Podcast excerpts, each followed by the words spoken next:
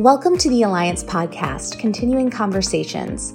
My name is Kelly Rehan, Content Manager for the Almanac, the online publication of the Alliance. In this episode, we continue Dr. Brian McGowan's Legends interview series with featured guest Dr. Dave Davis. Listen as Dr. Davis shares how continuing education shaped his 50 year medical career and how it made him a better physician. If you like what you hear today, subscribe, or leave a review where you listen to podcasts. So I am joined today by Dr. David Davis. Dave, David, can I call you Dave? Absolutely. All right. Um, you and I have known each other for some years, and I've certainly known you for far longer. In keeping with the theme of these interviews, would you mind taking us back to the earliest days? So, your days in practice, even before the education world kind of caught your eye. Can you walk us through practice when and what was the environment at the time?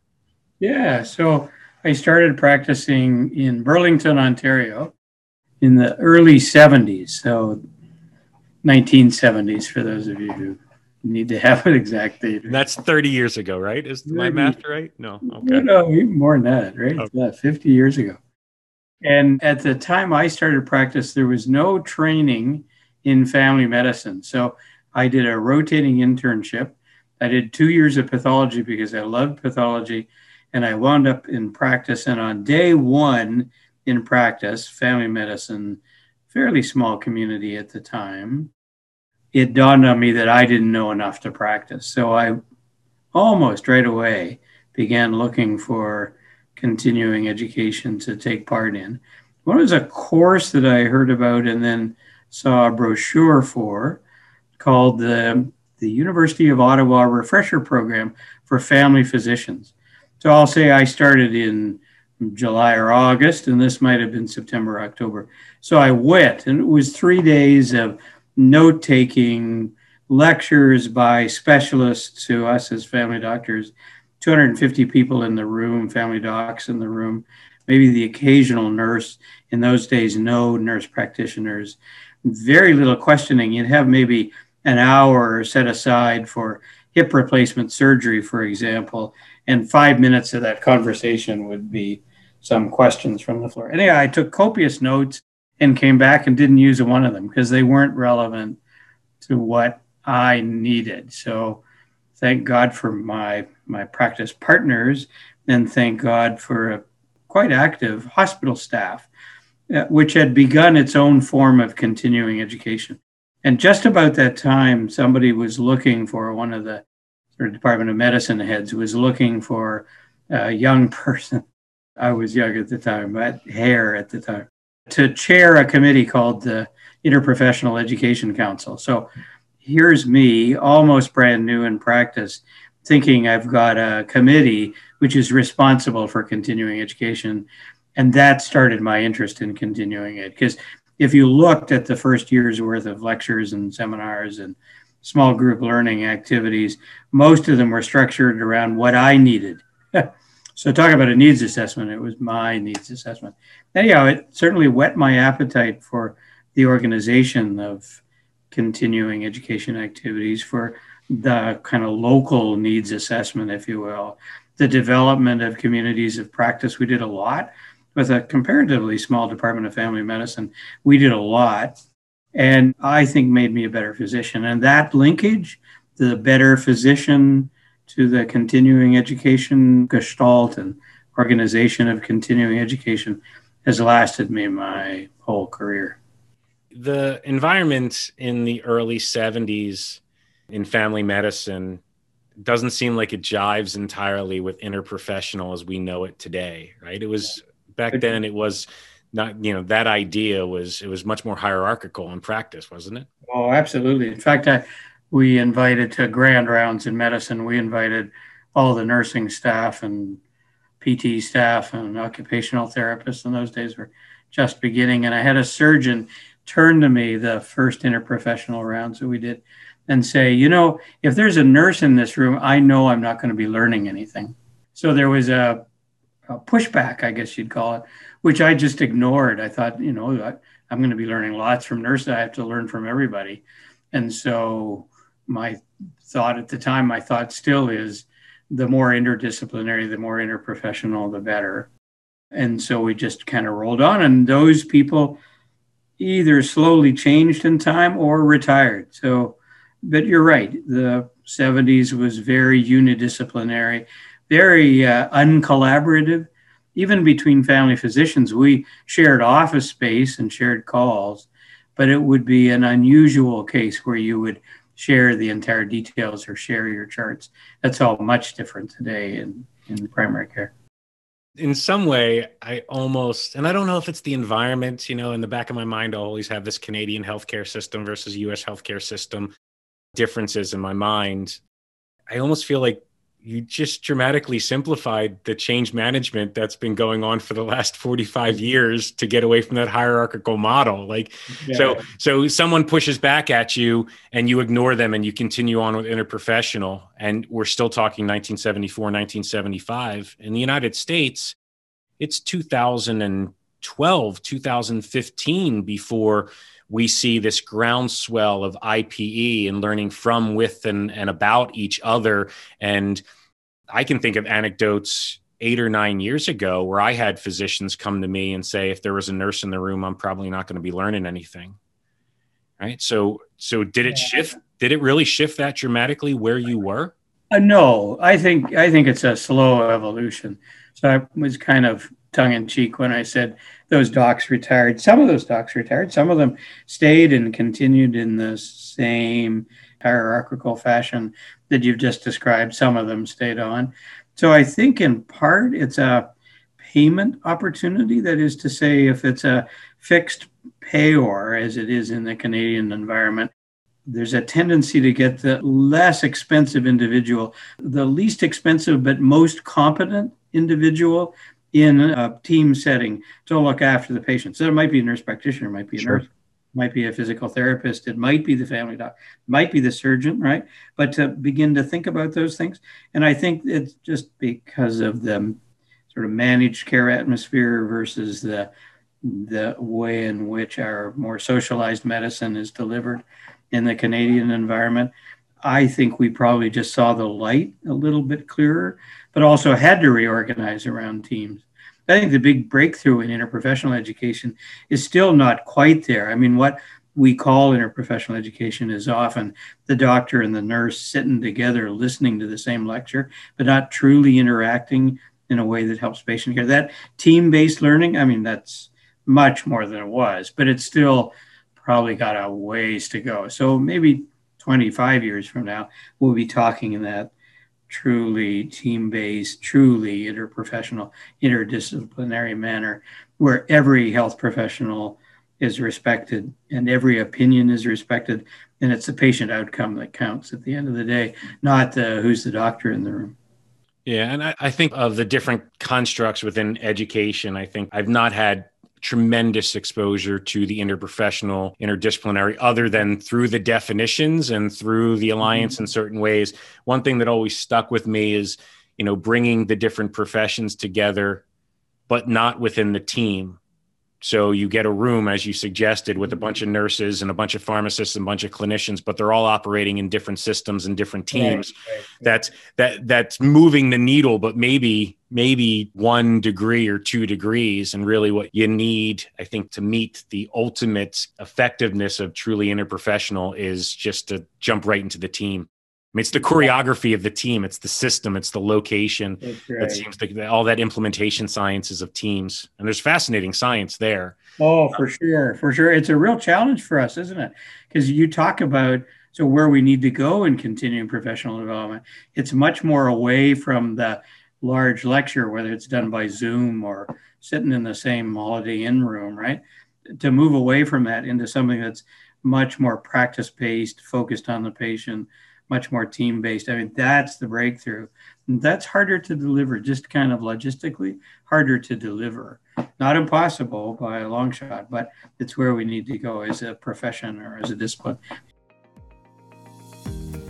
Like what you hear on the Alliance podcast? Visit almanac.acehp.org to read the latest continuing professional development news and insights. Visit today to get informed and inspired. So, interprofessional was this kind of entree into continuing professional development. And tell me about the next decade. Or is the focus primarily interprofessional? Because certainly as you start to go through your publications there's a, a, unique kind of focus on physician learning i would say. Yeah yeah. So if i can um, just describe in my own words sort of what i, I think i just heard you say which is we think I, I think physicians particularly are cursed with this image of being isolated singular unique decision makers sort of operating solo in a way. That's how we are trained, right? I mean, you're competing against everybody else in your class of 200 students. You have to shine in morning rounds. It's you who does it, right? You who gets the marks individually. So I think the shift towards teaching and learning in that group setting, even the responsibility for team based care, I mean, that's a huge shift. So if we can get to that, then I think we've gotten to where we, we sure. need to go, right?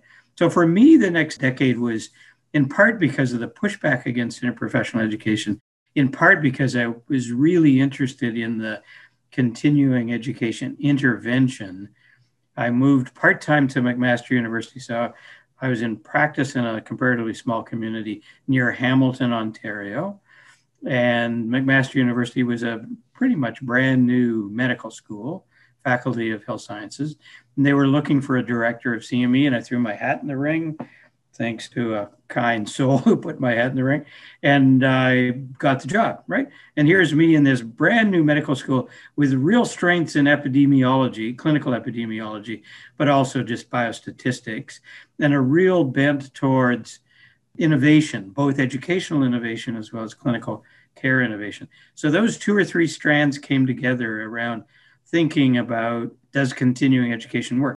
So, for example, almost the first day in my new environment, medical school environment, I went to meet the dean. The dean was a very famous guy, quite a large, imposing figure. I was young, and as I said earlier, I had hair. And I went to see this guy, and he said to me, the very first words out of his mouth were, Does CME work? And I said, what, what do you mean? I thought if I said uh, no, because I was remembering my course at the University of Ottawa, if I said no, I'd be fired and I'd not get my first paycheck, right? Instead, I said, well, I guess it depends on what you mean by work, right? And he said, what would you mean by work? And I said, well, improving patients' care, I guess, and maybe, how about improving patient outcomes? He said, if we can't prove in, in this university we can't prove that what we're doing in education doesn't improve patient care outcomes then we shouldn't be doing it right so that was almost day one this sense of almost urgency that we had to uh, test models of continuing education delivery from small group learning to large activities to not online learning in those days but kind of programmed learning so we did a whole bunch of stuff all around the focus of does it improve outcomes? I was fortunate in that my Department of Family Medicine, which I joined at that time, and the Department of Epidemiology, and the whole structure of education was resource rich in those days. And so I could turn to almost anybody and ask questions like, how would I measure the outcome of a particular educational intervention? How would I know that a doctor learned something? So we developed some great randomized control trials, some great studies, ethnographic studies or more qualitative studies, as well as the quantitative ones. And that got me interested in this field of meta analysis or systematic reviews. In some ways, easier than doing the randomized control trial itself, in some ways, harder, but also part of the McMaster gestalt, if you would, or philosophy of McMaster, which is we can't create all the studies, but we can look at everybody's studies and roll them up into a bundle, which gives us some lessons. So this is very late 70s, early 80s. Correct. Yeah. Okay. And your dean says, Does it work? And you say to him, Well, do you mean Moore's level four or Moore's level five? Yeah. Right? Isn't that the right response at the time? Yeah. Right. There, you well, have this framework. That's right. It would have been if Don Moore had been around, but exactly the guy. So no, this is before Moore. So, but Moore certainly established it, and we talked about the sort of levels of competence and the performance. And we talked about those things, but didn't have the model that Don so, so nicely provided for all of us to think about. I'm trying to put the time together. Moore's, Don, Henry, Harry, and Joe, that work, that dates back originally to an article in 93. That's the first hint at the framework, eventually published in 2009 uh, or 2003 and then 2009. Miller's was the precursor to that. I yeah, thought I that was early 80s. And that's like the the simple does, shows how, knows how, knows yeah, exactly, model. Right, right. Yeah. Right. And so you're not bothering yourself with an outcomes framework. You're focused on distinct measures that are structured enough for a randomized clinical trial. So, right, right. and the more objective, of course, the better. So, those that you can demonstrate, those that you can look at, which implies performance, those are better than those which you just assume, right? And which a physician or a health professional might self report and maybe change the results slightly because of the self report. So for us, the holy grail, the gold standard was did the doctor actually, as a result of this interprofessional education course, did the doctor communicate with the nurse in a different manner in a real world setting? So is that real world setting that we were kind of interested in? And and the yeah, complexity, yeah. Well, the, the complexity there is we struggle to relate learning of an individual to behaviors or outcomes because of systems challenges, because of balancing measures, because of unintended consequences, because of time, right? And structuring the intervention, episodic, the intensity of the intervention for an individual. Then you add a team in there, and this just got exponentially more confounded. And so I can only imagine you can recount hundreds of times where you looked at some data pertaining to an individual learner. And if you looked at their performance data, this is what you prescribed. It's a little bit easier, or this is what mm-hmm. your records demonstrate. You bring in patient outcomes, and now was the patient compliant? Was That's right. The complexity of all that, I think this is maybe your point about sometimes meta analysis is easier than the randomized trials, and sometimes the randomized trials are easier how much of a struggle was all that?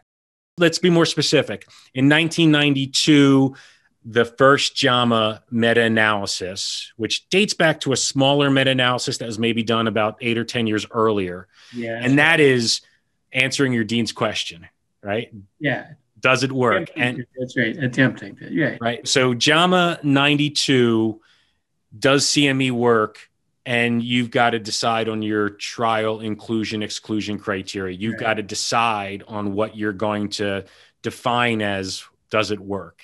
Do you remember fly on the wall any of those conversations about what you move forward with and why? Yeah you described it like it was a struggle and i i suppose in some ways it was although it was made much easier by great colleagues. So McMaster had this sort of way, but it was a bit like Camelot. You know, you could, if you could think about it, if you could create it in the hallway, if you could just get enough energy and enthusiasm behind a concept. And these were new studies. I mean, to look at physician performance and to develop an educational intervention that might alter that performance, that was all very exciting because nobody else had done it. Or if they had done it, they had done it in an earlier manner without the rigidity of performance criteria, et cetera, right? And without that deep educational understanding that the educators brought to the table. So although it was a struggle, I mean, for sure, I mean, my wife would say, you know, there were times when we couldn't sit in the dining room because you had piles of randomized controlled trial papers stacked everywhere, right? So I'm sure it was a struggle, but it was fun and enjoyable and we could see the outcomes and we thought we were improving the product. And we thought although there's decay right? There's decay from what the doc knows as a result of a course for example to what he might remember she might remember and then what she or he might do. And then decay even more. I can't see my hand dropping here but uh, my hand's dropping down almost to the floor where maybe the patient does what the doctor asks him or her to do but maybe he doesn't. So there's there's even more to decay. So to watch that and to tease apart the bits that worked as opposed to the parts that didn't work, that was more fun, I think, than anything. So And so, in that decision that the initiatives or activities had to include, I think like 50% or more clinicians in them, they yeah. had to have some follow up. That in some ways, I think we could dissect the 92 paper, and which I, I gotta believe, well, I mean, just for duration, it has to be your most cited work closely followed by the 99 JAMA paper, yeah, right. which yeah. is maybe your most infamous work. Yes, that's right. CME doesn't work, right? Yeah. Right. Okay, so so there are a couple things, not not to go into every nook and cranny of the original meta-analysis.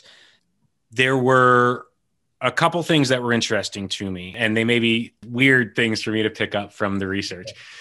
One is when you went to collect and identified 777 studies, you just went to your MacBook Pro and brought up on the internet PubMed, right? And pulled up every, and this is 1992. Like even yeah. the, the collection of the data, the collection, a collation of the trials is a different generation, several generations ago. Mm-hmm. Mm-hmm you mentioned in the paper that this was benefited because there was a database that had been collected and collated since 1979 of educational research. That's right, right. Yeah. And we created something called, uh, because it was difficult, it was, I, I guess you could describe it as fugitive. The literature existed in educational journals and clinical journals, in some epidemiologically oriented journals, which were just developing at the time. So we created something called the RDRB, the Research and Development Resource Base, because you couldn't link databases in the ways that you could do today, uh, because it was more difficult to find. We we contain and we we held that database owned by the society at the end, Society of Academic CME, at the end with a bit of help from the Alliance over the years. We we at the University of Toronto, subsequent to McMaster University, owned, collected, and kept that database and reported on it reasonably regularly. Now, because of the the strength of the search engines and because the infrastructure and technology has changed so much, the RD there's no need for the RDRB to exist. But I think it served its purpose at the time because you could also pick up things that you weren't analyzing in that randomized control trial set. There are lots of before after studies, lots of ethnographic studies that we could pick up on. And so we keyworded things by theme, by content area, by the kind of clinicians who attended it or took part in continuing education activities. One of the great benefits, if I can talk about the RDRB, is that it expanded our mind. You know, you think when you collect things, you put them in a bucket, right? And so right. you learn what you learn is that the bucket is much bigger than you think it is. Data so, science. This is data science in the 80s or late 70s, and you think you've got all your attributes clean, and you're like, "Wow, we forgot yeah, duration. Yeah, right. Let's go back and try to figure out if we can pull duration yeah. forward through all this." Here, here's a little example. What about hallway consultations? I mean, isn't that continuing education? One specialist speaks to another specialist about a field that he doesn't know. Surgeon talks to the psychiatrist in the hallway. Isn't that education? Sure, that was in the RDRB. RDRB. The, the kinds of things you could think of because you put in the sort of parameters, the search terms, the things that had to do with physician performance and therefore healthcare outcomes was actually very rich. So we learned we learned a lot in the process, and we learned a lot from the outcome of the RDRB. You said that there's no longer a need for RDRB, and I don't know that I agree with that. I think that the unlimited access to the literature that's been generated by the species for the last 20 years so greatly dilutes and challenges our ability to find the right literature and the reduction of what we've actually yeah, accomplished as a profession. And what you could never convince me didn't have value is the collation by experts. And that collation by experts allowed individuals who didn't have the ability to kind to truly and analyze whether it's good quality research or bad quality mm-hmm. research. If it was in the RDRB and I'm a first year instructional designer or first year CME department person, I felt like I had 97, 99% trust that that was an article that I could take something from. And that doesn't exist right now. This could be a conversation just by itself. Sure. You've touched on some very powerful elements. I think the first thing to say is we may not have, we were in Toronto then, my team and I, and maybe we didn't promote it enough, or maybe the society didn't utilize it in a way, or maybe if it was utilized, people didn't understand its name. The name was far less important than the fact that it existed. But that being said, I think it speaks to some things in our discipline that maybe we should flag. One of them is this sense of there is a literature, it's a huge and deep literature, and maybe you could use it if you're designing something, right? Or evaluating it or assessing the needs that this is attempting to meet. So I think it speaks to that, maybe. Sure. There is this sense of we know it. You know, you've been to a conference or a course, so therefore you know how to organize it. When in fact there is a literature behind it, so there's that that sense as well. And the third thing, which is quite powerful for me, is the sense that we're in the healthcare performance change business and less in the educational business. Education is always a tool and a tool to do something. So in this case, it's to improve patient care. I mean, that's that's what it's all about. It's not to fill the Holiday Inn necessarily or make the dean happy because you're in the black as opposed to in the red, right? So so I think I think all of those things are things maybe we need. The alliance has been very strong in this area. Uh, the society's been strong in this area as well, and maybe we should just continue to push the discipline in that direction.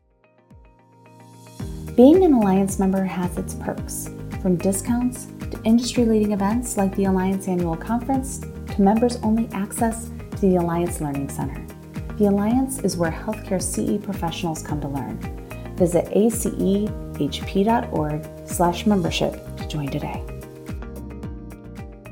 It's the windmill I've jousted for 15 years. Sure, yeah. Right. Yeah. I, I, I said this in my conversation with Joe Green uh, a couple episodes ago that in 2009, 2010, I put out a call for where the next generation of educational scientists is and specifically had a picture of you and Joe and Barbara and Don yeah. and said, These are our forefathers from which we shouldn't have to make too many decisions that haven't been informed by what they've done right? And and this i think is the scientific method that's just lost on many in the mm-hmm. community. It's one thing to say we've run a meeting like this for 5 or 6 years and it's been successful by however you define it.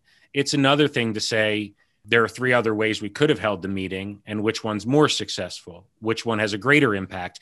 And this kind of lack of moving forward based on something we know i think is just a, it's a skill that the community doesn't necessarily have. So in, in many ways dave that last 45 seconds is the origin for this interview series right? I need the voices of experience right. to shed light on what we learned in the the 70s, 80s, 90s, and noughts about what we could because the themes that keep happening is things that were recognized the rdrb as a source that informs and almost a registry that facilitates future research. That need i would argue is every bit as strong today as it was then. It's almost like as 30 or 40 years have gone by we've made progress tremendous progress in many different ways but in many other ways, that progress has been ignored or overlooked. In many ways, I think the difference between the fame of the 92 manuscript, the meta analysis, and the infamy of the 99 manuscript is that they were in JAMA. Right. Right. That, that, I talk about this often. Like, for people who don't understand literature and don't understand research, the imprimatur of JAMA lowers their resistance to almost nothing. Something that's published in academic medicine probably isn't getting on their radar. And if it is, you're like, okay, well, it's academic medicine. Just yeah. what, what am I supposed to do with it? Yeah. And and so three publications in JAMA in many ways have created the capital D Dave, capital D Davis outside of the SACME circle. I and you and I talked about a little bit about this when we were prepping. Inside the circle, the rigor of all of your research, I think, has established your legacy. Outside the SACME circle, I think Dave Davis has these three or four publications that have really defined in certain ways errors within the community. Does that make sense? Yeah. yeah. Like the, it's popularism. It's the, those became pop articles because they were in JAMA. They became popular. The the good definition of that. Yeah. That that when you talked about a struggle earlier, that was the struggle to get it into JAMA. So in my in my head, I thought, well, we'll aim a little bit lower. One of my colleagues said, no, let's take this, just your, your very point. If you want this to be read and widely accepted and adopted, then let's think and think hard about what JAMA would take. I had I had on both occasions, 92 and 99, I had very good editor who helped uh, me a lot, as well as my team, of course. So I wanted to make a point, if I could, and know our time perhaps a little bit limited, but we talked about interprofessional education a few minutes ago, and that had to do with the doc and the nurse and the pharmacist trying to help that patient. I wonder if we shouldn't also be thinking about true interdisciplinarity in continuing professional development. It may be that what we need to do, the Alliance has attempted to do this probably as well as or better than any other organization that I know about on the globe, which is to bring together a variety of perspectives, a variety of professionals, from the educator to the quality improvement specialist to the implementation scientist to the knowledge translation worker to the social psychologist, you name it, right? So I wonder if, in a true interdisciplinary fashion, we can't all, little like the blind guys and the elephant, right? A, we can't see the beast a little bit differently, right? And also create something which is much more proactive, engaging, interact with all the outcome metrics that you want to apply to it. Do you see hope for us in the profession? I do. I think I see different people sitting around the table when I go to uh, society meetings, but I expect the field is enlarging. But that also adds an academic slash scientific element that I don't know that we've always embraced and nurtured. I would agree with that. I think I, I fully agree with that. Let me see if I can segue and build on that. So, in the 99 article, you and I'll get back to it. I'm not I'm not sidestepping you like a presidential debate here. I'm, I'm yeah. hopefully addressing it. Yeah. In the 99 article, you lay out these different formats of education, the traditional formats of education, and through the meta analysis structure.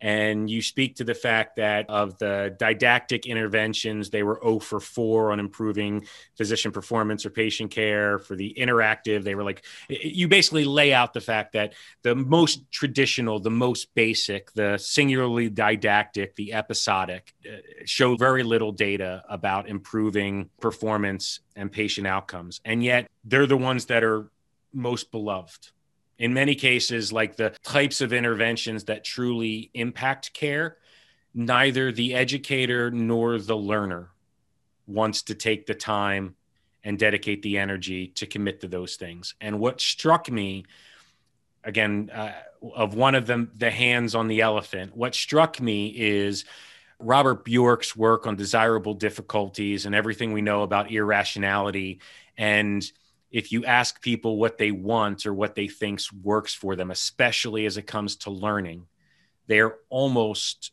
inversely related to what actually they need and what works for them. And so you start to think about who needs to be sitting around our education table or who needs to be sitting around this mm-hmm. interventional healthcare table, our sets of interventions that we can improve healthcare with.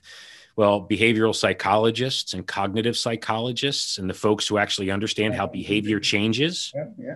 Right? The folks who aren't anchored to these heuristics that knowing equals doing, and therefore all I need to do is share the information with them, and that person's really responsible to implement it. We now have your full career's worth of data has been paralleled by Tversky's career of data and Kahneman's career of mm-hmm. data and everything we know about cognitive psychology and behavioral mm-hmm. economics. And those people and sociology and anthropology and those people would never look at a 5000 person didactic lecture in a hotel room as being the slightest of logical interventions if you're mm-hmm. trying to improve patient care right? right? right exactly right yeah and and so so i don't know that it's the quality improvement people I, I, think that's a certainly a step in the right direction. But I've spent a number of years at the IHI annual meeting and interacting with QI specialists, mm-hmm. and I find that their perspective is also still anchored to this aut- autonomous, self-directed adult individual who is responsible for their own knowledge change yeah, and their yeah. own behavior change. I, like, to me, that table, you, we started this with McMaster's as being Camelot Mm-hmm. And I'm stuck now with uh, King Arthur's Round Table. right, right, right. There's so many people that need to be there. So, so let me the the I'll end this with one other. We'll go. We'll fast forward to JAMA and 06. Yeah. And I don't know that this is as infamous as the 99 paper, but the 06 paper basically says again through a rather vigorous meta analyses that self assessment is generally unreliable. Yeah, if it's uninformed, I think, and it's not just true of physicians or nurses, it's true of us as humans, I think. Without some feedback, without some objective, your parent telling you, you know, that's something you shouldn't be doing, right? We may not recognize it in ourselves, partly because of our own self esteem issues, partly because of our own kind of way of viewing the world. Unless somebody tells you that you're going too fast like a speedometer or the policeman telling you you're going too fast you may not be able to perceive. That's all that article says really. It doesn't say anything new. I think the two articles you referred to in the 90s they were relatively new and they were in a, a vehicle that as you said communicated without many barriers was accepted right? Whereas the other is really a distillation of other people's research. But, a, but a critical distillation, and this is why I want to end on it because that that recognition through that meta-analyses of the deficiencies in self-assessment is every is a I think infinitely greater than people would acknowledge. They may tip their hat to it and say, "Yeah, I mean, self-assessment isn't isn't you know it's not black and white. It's it's often troubled." What Kahneman and Tversky and behavioral economists say is it's not the irrationality or the lack of clarity in hindsight that's the problem. It's our disbelief that there is a problem.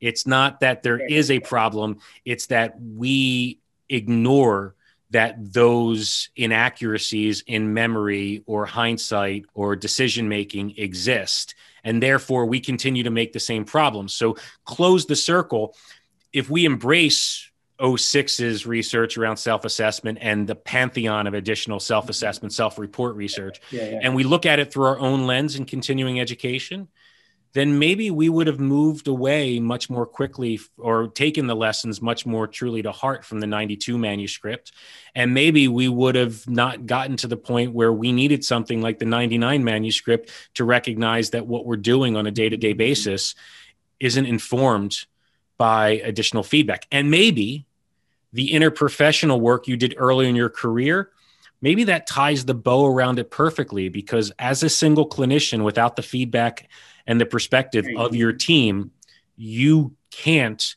optimally perform. For for sure. I was trying to think of a way to tie a bow around all of this too. I think what I was attempting to do in that latter study, the 2006 study, was to invert the picture because we knew what was happening in continuing education. We could watch interventions changing, academic detailing growing, for example, having some clout and some merit, of course, and being able to demonstrate some change.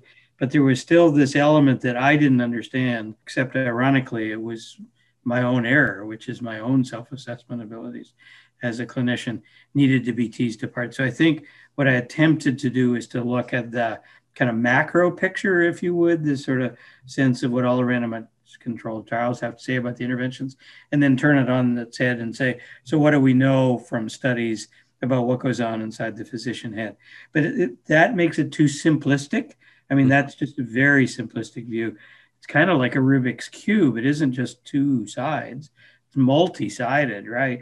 And although sides you described it earlier as being very complex, it is very complex. It's a wealth of research questions and research methodologies that we still have to learn and still have to apply. in order to change the field, I think. I appreciate your time today. I can't imagine a world in which we don't do this at least one or two more times. it's great to talk to you too, Brian. I wish you very well. Thank you for joining us, Dave. Have a great day. All right. You too. Thanks, Brian.